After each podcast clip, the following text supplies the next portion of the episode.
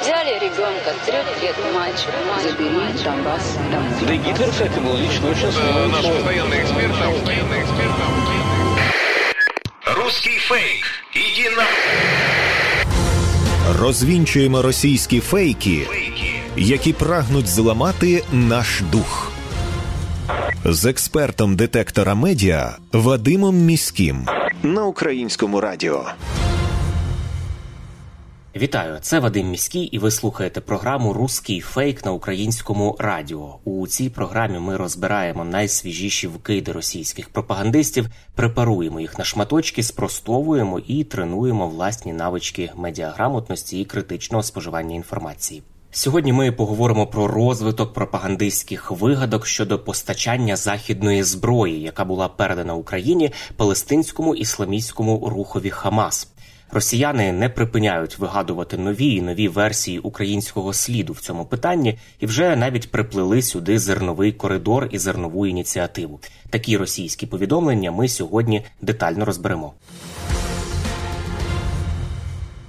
Проросійські видання і проросійські канали поширюють дезінформацію про те, що Україна, начебто, використовувала чорноморську зернову ініціативу для контрабанди зброї. Зокрема, через зерновий коридор, як заявляють у своїх публікаціях росіяни, натовське озброєння потрапляло до рук Хамас. Ця заява дійсності не відповідає і є частиною цілеспрямованої дезінформаційної кампанії кремлівської пропаганди проти України. Мета цієї кампанії дискредитувати нашу державу і зменшити військову допомогу з боку західних союзників. До такого висновку дійшли фахівці з перевірки фактів проекту «Стопфейк».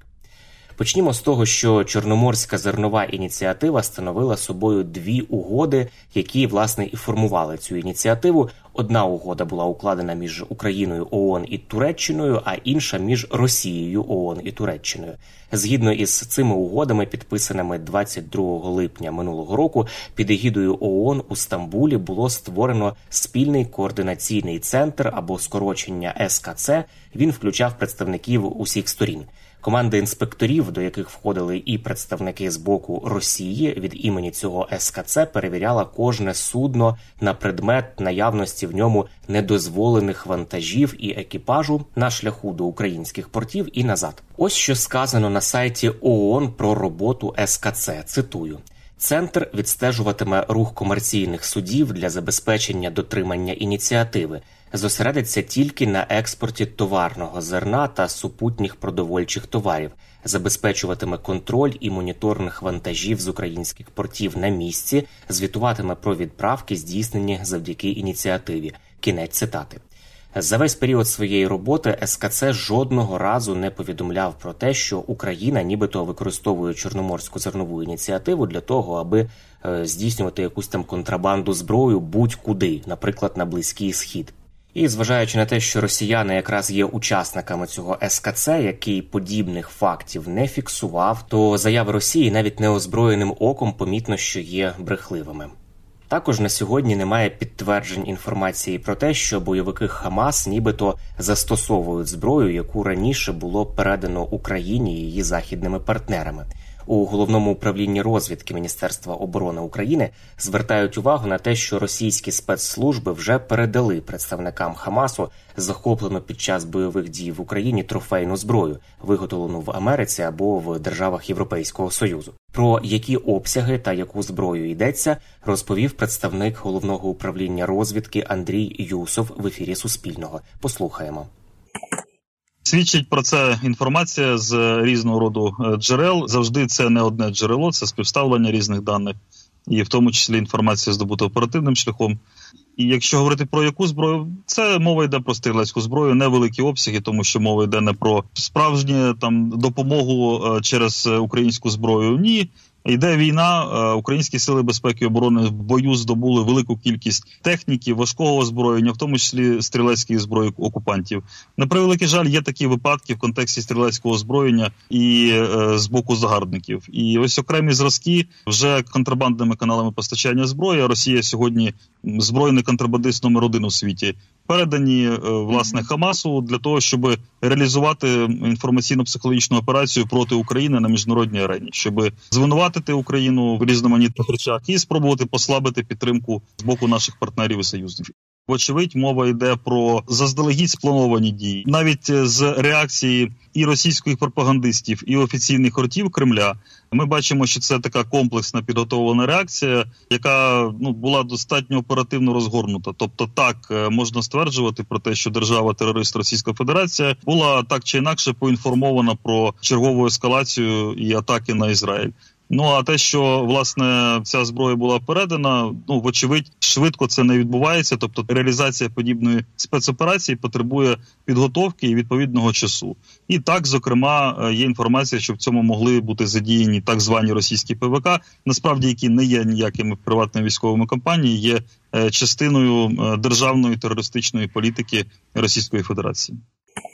Це були слова Андрія Юсова, представника головного управління розвідки Міністерства оборони України. У відомстві також припускають, що трофейна зброя може бути використана для фейкових звинувачень України у продажу західної зброї терористам на регулярній основі. Нагадаю, що раніше ми розбирали у нашій передачі фейкове відео, яке було виявлене у грузинському сегменті соціальних мереж, і на цьому відео власне нібито був зафіксований процес передачі західної зброї від України до Хамасу. На відео за кадром невідома особа арабською мовою дякує українській владі за постачання зброї. І ті, хто поширив це відео в соціальних мережах, кажуть, що це, начебто, і є підтвердженням витоку зброї з України на чорний ринок прямісінько до рук терористів. Як з'ясували фахівці з грузинської фактчекінгової організації Міф Детектор, це відео було змонтоване, а закадровий текст, вочевидь, був доданий окремо. Розганяючи от такі от фейки, пропагандисти вкотре хочуть показати українців як невдячних провокаторів, які прагнуть дестабілізувати ситуацію у світі, і навіть підбурюють інші країни до збройних конфліктів. Мовляв, українці перепродають отриману зброю на чорному ринку. Вона потрапляє згодом до рук злочинців і терористів. І от в такий спосіб Агітпроп прагне підірвати авторитет української влади і намагається зірвати майбутні поставки збройної допомоги із країн НАТО. Адже насамперед такі фейки націлені на західну аудиторію і західних лідерів, аби вселяти недовіру до дій України і, зрештою, домогтися зменшення військової підтримки. Прощаюся з вами до наступного випуску. І нагадую, що довіряти будь-чому анонімному в інтернеті не варто, а перевірену інформацію можна завжди знайти на офіційних сторінках органів влади, а також на ресурсах суспільного мовлення, українському радіо, телеканалі Перший, вебсайті Суспільне новини, а також у соціальних мережах Суспільного. І не забуваємо, що від нашої з вами поміркованості і зваженості при поширенні різного роду інформації, а ми це робимо щодня у розмовах із друзями чи в соціальних мережах. Зрештою залежить успіх всієї країни в інформаційній війні. З вами був Вадим Міський. До зустрічі. Русский фейк. Иди на... Розвінчуємо російські фейки, Фейки. які прагнуть зламати наш дух. З експертом детектора медіа Вадимом Міським на українському радіо.